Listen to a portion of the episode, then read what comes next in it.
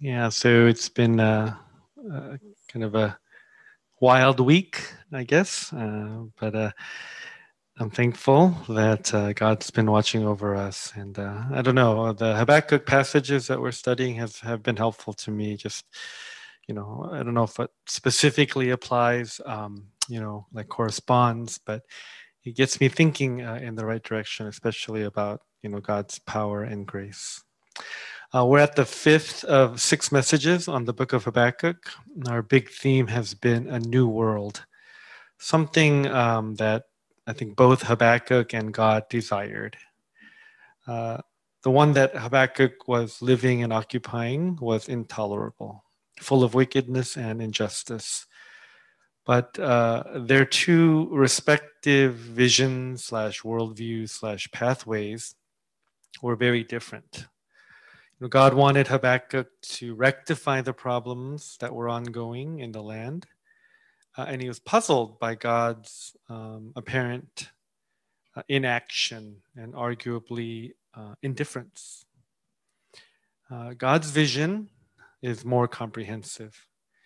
He will not apply a, a temporary band aid solution, but he seeks a more permanent one, which entails uh, a certain severity uh, God will send the hateful Babylonian army to conquer his chosen people and take them into exile. This is not the kind of new world that Habakkuk wants at all. So he's been trying to cajole God into choosing a different agent or means. But God has made it clear that it's not only the Israelites that he will deal with, but the Babylonians as well. So in chapter 2 last time, we saw that God indeed was fully aware of the faults and sins of the Babylonians. Uh, he had already ordained their downfall uh, through his uh, larger plan. Uh, chapter 3 uh, represents Habakkuk's response to what God says. Um, in verse 1, it says uh, it identifies the chapter as a prayer of Habakkuk. But technically, it's actually uh, a song to God about his power and glory. Now, the whole book is uh, probably poetic, but this chapter uh, has musical aspects. And I'll overview the song structure a little later, uh, but let me get to my title and the message organization. So our worldview, uh, colon, unprecedented. Um, I think many people like to bandy around that word, unprecedented. Um, like if they do something or they are responsible for something or if they they take, like to take credit for something that's new and never seen before. It's unprecedented. You hear that uh, fairly often if, if any being possesses the qualities of or acts in a manner unprecedented, uh, it's God, right? No one can compare to who God is. No one can do what God has done. Um, this is Habakkuk's confession. Uh, there was no one like God and no one who could do what God does. Uh, what about God in terms of his nature or actions are unprecedented. What can we say about that? Uh, it turns out that verse 2 in our passage is really kind of a topical verse uh, for these attributes, and I'd like them to shape uh, my sermon. So, verse 2, I broke it up by section. First part Lord, I have heard of your fame. Lord, I've heard of your fame. So, um, something that's unprecedented is God's reputation, his renown. Right? There's no way that anyone else possesses the kind of fame that God has. And then the second attribute is uh, said by Habakkuk I stand in awe of your deeds, O Lord.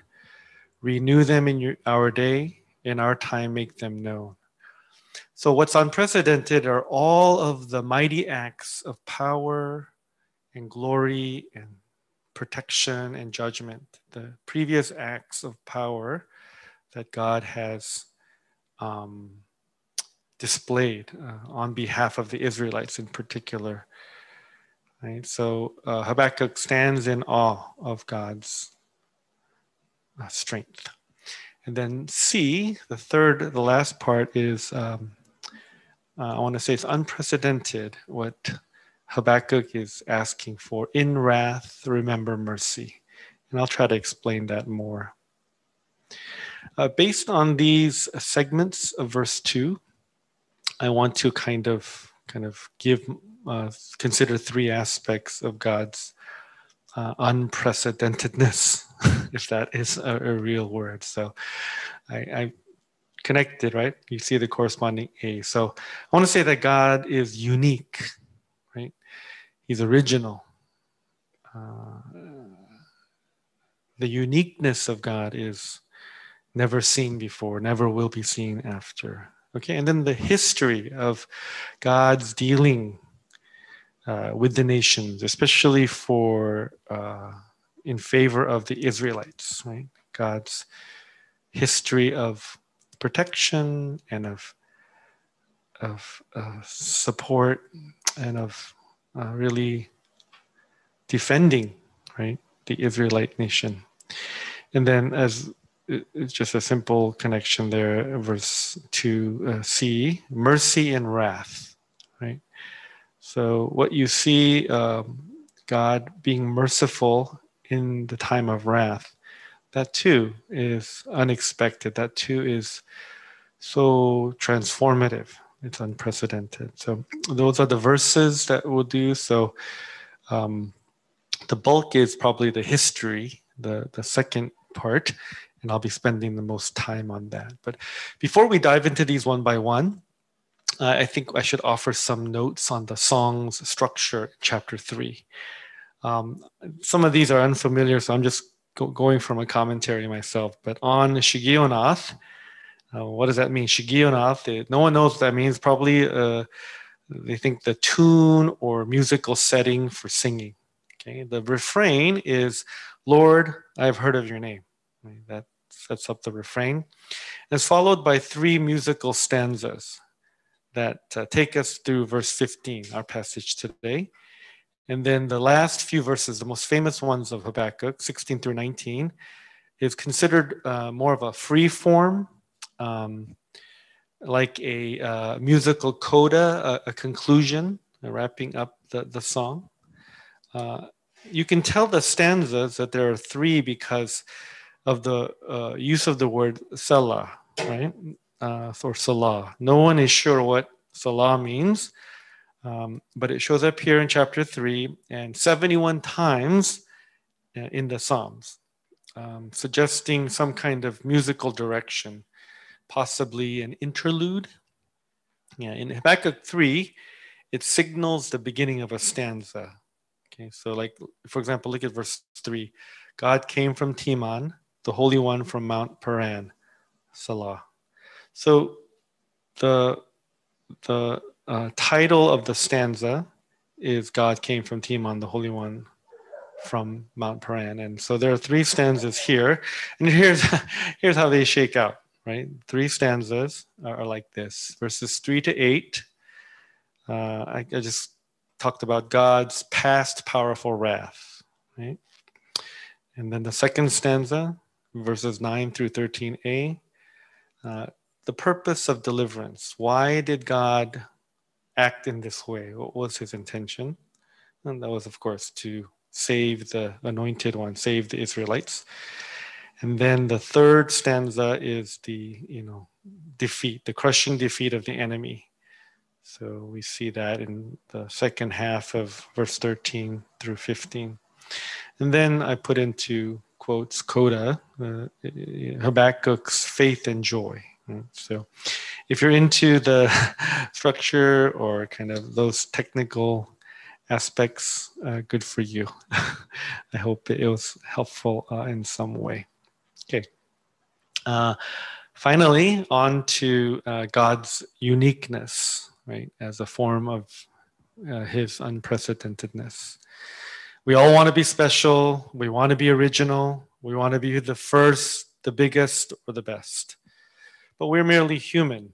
Uh, we're finite, Uh, we have limitations, but God does not.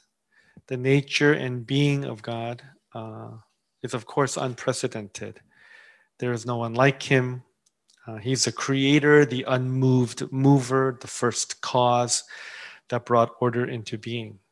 God is dimensionally different from we, from us. It is not a matter of degree, right? It's not just a different degree, but it's a matter of kind. And there's an ontological difference, philosophers will say, between us and God. So, by definition, when because God is the ultimate creator, uh, by definition, He's unique. God opens the way to things that have never been seen, imagined, or experienced. God can redefine even as He pleases. Um, he can create out of nothing, right? Ex nihilo. He can turn darkness into light, bring life from death. God can make all things new. Yeah, that's unprecedented. It's never been seen, never will be done again, other than God, right? What God has done and can do will never be matched uh, by any force, nation, or individual. Uh, so Habakkuk wants to exalt God for this specialness, right? This God of the Israelites was the true God. Nothing or no one could compare. Nothing or no one could stand before God. He alone determined and governed all things. And Habakkuk assumes that everyone is quite aware of this. In verse 2, he sings of God's fame. Not only he, but the whole world had come to reverence and fear the Lord God. God was sovereign. What he says goes. What he does lasts. Nothing is impossible with God. Never before and never again will there be anyone or anything like God. I think you get my point. Right? Let me move quickly to my second aspect of God that is unprecedented. Um, God has demonstrated acts of power, destruction, and judgment that have never been uh, seen or known before. Uh, in verses 3 to 15, uh, Habakkuk's song describes uh, numerous what they call theophanies, right? Theophanies. Uh, so physical manifestations of God's presence to humanity. God strides forth on the earth as a warrior against crime, visible in the storm of his creation. So we see sun, lightning, flood, plague, earthquake, natural powers that God uses. When he appears, people on the earth tremble at his power. Habakkuk references uh, the many acts of deliverance and victory that God demonstrated to the Israelites. Some of the descriptions are general in nature, but uh, some of them probably could be matched to a corresponding event in Israelites in, in, in Israel's history. Yeah. For instance, uh, Teman uh, is located in southern Palestine, and the Paran Mountains lie further south on the eastern edge of the Sinai Peninsula. So it's, it's with there where God uh, God's formation of Israel began. It is the place where Israel found refuge, found refuge after deliverance from Egypt, from the pursuing uh, Egyptian army. So this is where Mount Sinai is located. And this is uh, in this place, the order of the community what God wanted from his people was established under God's instruction. It is a place that God began to act in mighty ways to lead, protect, judge, and shape his people. So Habakkuk is referring to a certain uh, memorable recorded incidents um, to remind God and his readers you know, that God had acted in these ways in the past. So when God went before his people as a warrior against their oppressors, the sight and sound of God's splendor were audible and visible to all. His powerful presence, warring against the wicked, uh, and the whole earth dramatically uh, responds, right?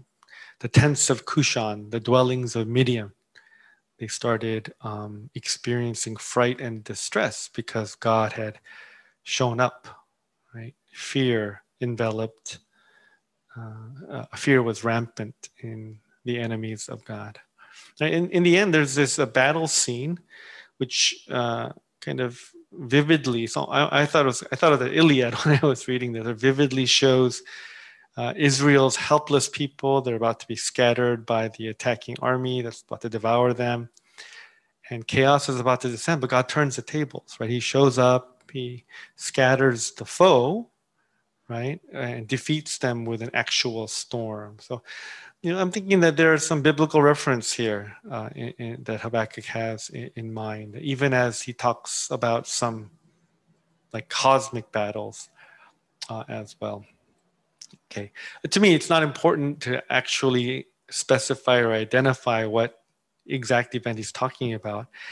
Uh, my my my uh, reading of this is that what Habakkuk is doing is he is looking back to a time when God's power seemed more direct, more evident. And I think he's doing this because he wants to try to still persuade God, right, to take this kind of previous course of action. So it's, it's actually a precedent. God, you did this in the past. Remember, you did this and you're like this, and the world, you, you can do it again you have a pattern, you have a, a, a modus operandi. And I think uh, Habakkuk is preferring that kind of past display of visible power over the course that God is going to take Judah, and that is, you know, through Babylon. Indeed, I would argue that this seems to be the main purpose of this section for Habakkuk. He wants to recall and remind God of all that the Lord had done. It says in verse 1, right? He wants these glorious actions to be renewed. Other translations call it revive. That's cool, right? Yeah. In our time, make them known, uh, he says. So Habakkuk wants that kind of God, that kind of plan, that kind of um, destiny to, uh, to take place. Um, he wishes God would work in these ways. Right? Habakkuk would gladly accept a repeat of these mighty works of God. And again, I think it's because he doesn't want God to resort to the Babylonians. So I found it really interesting that Habakkuk is still trying to uh, dissuade God from his uh, determined course of action. Um, you know, when I read this passage in the past, and you know, when I thought about what kind of messages I wanted to give, when I I always assumed that you know after you know chapter two and the start of chapter three, Habakkuk was fully on board. Right? He goes, "Okay, God, you're going to bring the Babylonians, no problem. I'm with you."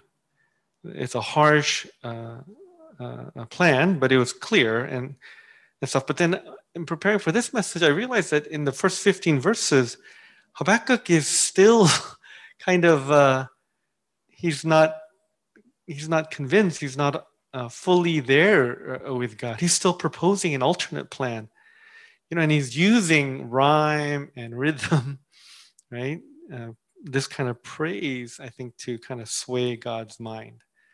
It took me repeated readings to kind of figure that out that was going on in the passage. But then I got really excited because um, in verses 16 to 19, right, his conclusion next week, um, it, it, provides such a stark contrast. If even to verse 15, Habakkuk is still saying, No Babylonians, God, you do this the way you used to do it. You know, Habakkuk was reluctant to accede to God's painful plan. In verse 16, though, yet, yet. So that word becomes um, so uh, transformative, right? Um, that's going to be an important word where he says, I still believe that this is the way to go, but yet instead, you know, there's that kind of transition there. And so to me, that makes Habakkuk's faith so real, so raw. He doesn't want to believe it, he doesn't want to accept it, but he submits, right? He will not only put faith in God, but he'll rejoice. Okay, getting ahead of myself. that's that's next week. Right? Today we're still looking at Habakkuk striving to make his worldview prevail. You know, we live in a, a world of change, right? Um, you know, even our uh, the governmental administration, and we're in an unprecedented global pandemic, right? All that all that stuff. You know, uh, uh, you know, you guys are, are, are aware. And and sometimes it's hard to kind of think about adjustment thinks about things about that we lost or the things that we're going to have to deal with. Like i think you know um, like coronavirus and different manifestations right? It's going to keep coming waves of different kinds even if we get a vaccine for this. And so the way that we've you know done things like shaking hands or kind of you know not not being careful, uh, you know, kind of limiting these things to like pockets of, of places, you know, that that time is probably over. And I think that is kind of unsettling. And and if you're like me, uh, you want to kind of keep the good things of the past, and you're kind of grumbling about you know changes that you don't like uh, in the future. And I think in a, in a more mundane way, that's what um, my version, our version is more mundane, but to, that's what Habakkuk is, you know, struggling with God about right? Uh, he has to accept a new reality, a new world uh, that he doesn't, he's not really ready for. Uh, I'm not a Downton Abbey fan, right? I've only watched like a minute or so, and I go, mm, I'm not, not, not interested in this. But I know a few people that you know really love this show, right?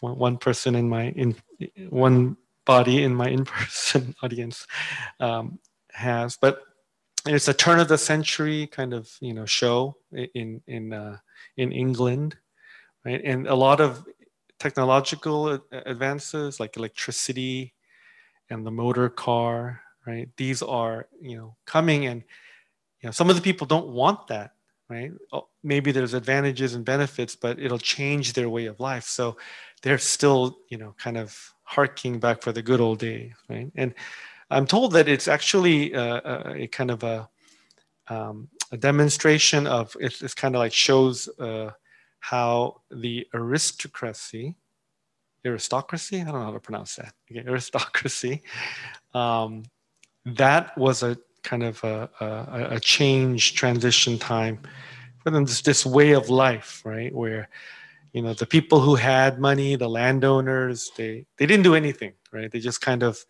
they live this kind of high society kind of life. Like I think the key line there I'm told is what's a weekend, right? Every day's a weekend. We don't have to work. We have workers, right? We we control the economy, blah blah blah, uh, and stuff. And so there's this resistance, there's this reluctance, there's this pushback on the you know, inexorable change uh, that uh, is coming, right?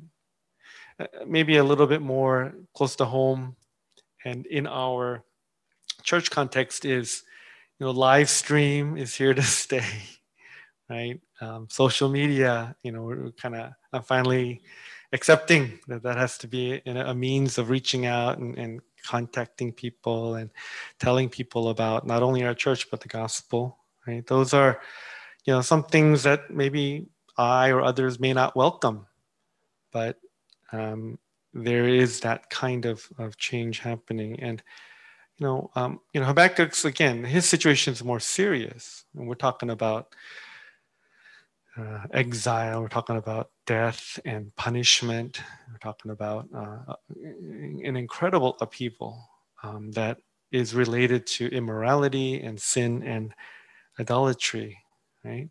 So I think his struggle is more um, serious uh, than ours. And yet, I think you can kind of get the sense that Habakkuk wishes that God would return to this mode of operation in the world, right? From the past, things that occurred, uh, they were unprecedented at the time, but if God does them again, you know, praise Him. That's what He wants. Uh, and implied is His disdain for any involvement or let alone victory uh, from the Babylonians.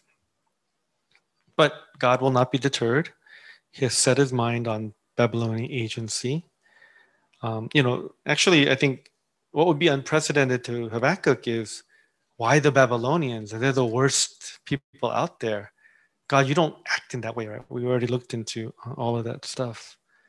Yeah. Actually, though, if you look at Israeli history, God continually used pagan nations as he said he would.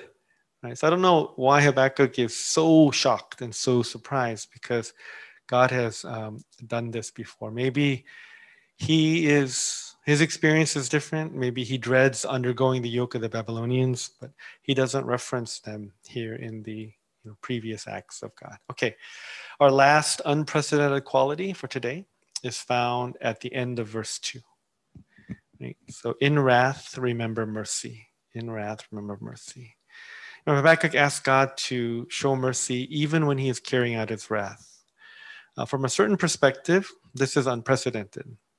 Um, and this is the perspective I'm talking about. A lot of people, I think we kind of pigeonhole God into um, a very kind of a unidimensional way when it comes to like uh, holiness and wrath.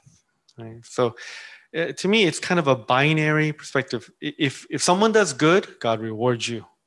If someone does bad, God punishes you. I mean, that's kind of the the, the, the their moral philosophy right there. And so they they kind of you know wed God to almost a karmic kind of uh, point of view, Right? Many people believe that this, so if something bad is happening to you, that means you've done something wrong. So you got to figure that out and fix it. And if things are going well, then that's God blessing you, right? And there are times, of course, biblically that that is the case, right? In the covenantal relationship that God has and, and all that kind of stuff. But it is much more complex. It is much more nuanced. It is much more profound mm, in my mind than that. That the Bible right? And therefore, God is able to hold in tension this wrath and mercy. It's not too, it's not contradictory. It's not too convoluted, right?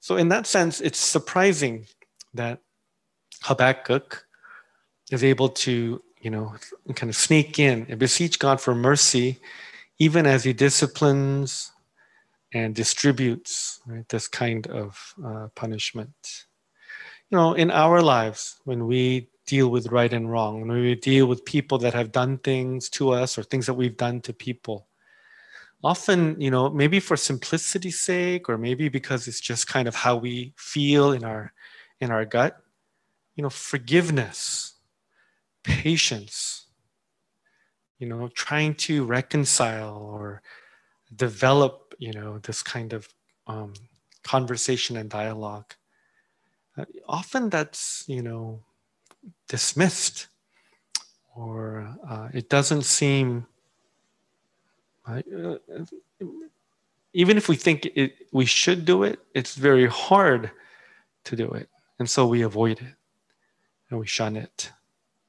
And the result is that indeed our wrath remains wrathful right?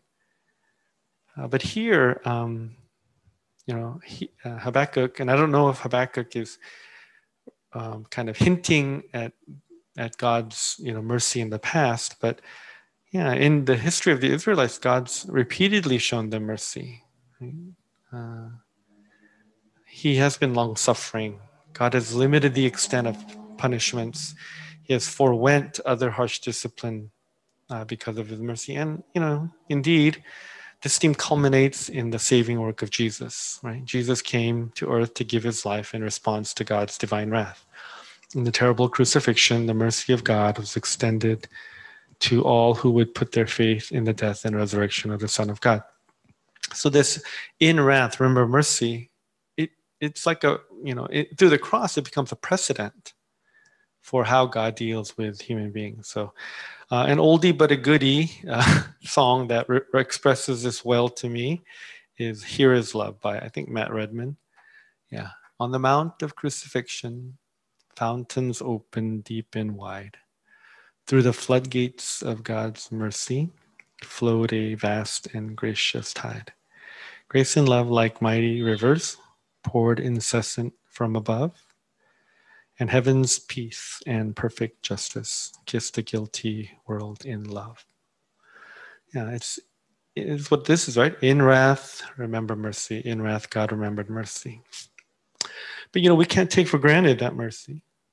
Remember that wrath is the context. Uh, it's, mercy is not automatic. Um, each act of mercy of, that God demonstrates, like I said, it's profound, it's original, it's given at great cost. So, in that sense, it's unprecedented. Right? So, don't cheapen mercy, don't demand mercy. Uh, remember what it took for God to be merciful. So I'll finish by adjusting my earlier comments, right? I kind of try to paint a picture of Habakkuk being kind of like still resistant to God um, up through chapter, up through verse 15, right? Um, but I'm wondering if uh, he actually is hinting here in verse 2, at the end of verse 2. Okay, God, I know no matter what I say, your mind's made up and wrath is coming. The Babylonians are coming. I get that. Right? But please, in wrath, remember mercy. Yeah. As God is venting his wrath, Habakkuk appeals to the only thing that he can appeal to God's mercy. Right? Habakkuk needed mercy to be the final word, not wrath, not judgment, not destruction, not punishment, not obliteration, but mercy. And that is what we need today. Right? Uh, may that be our prayer in wrath. O Lord, remember mercy. Why don't we pray as we reflect?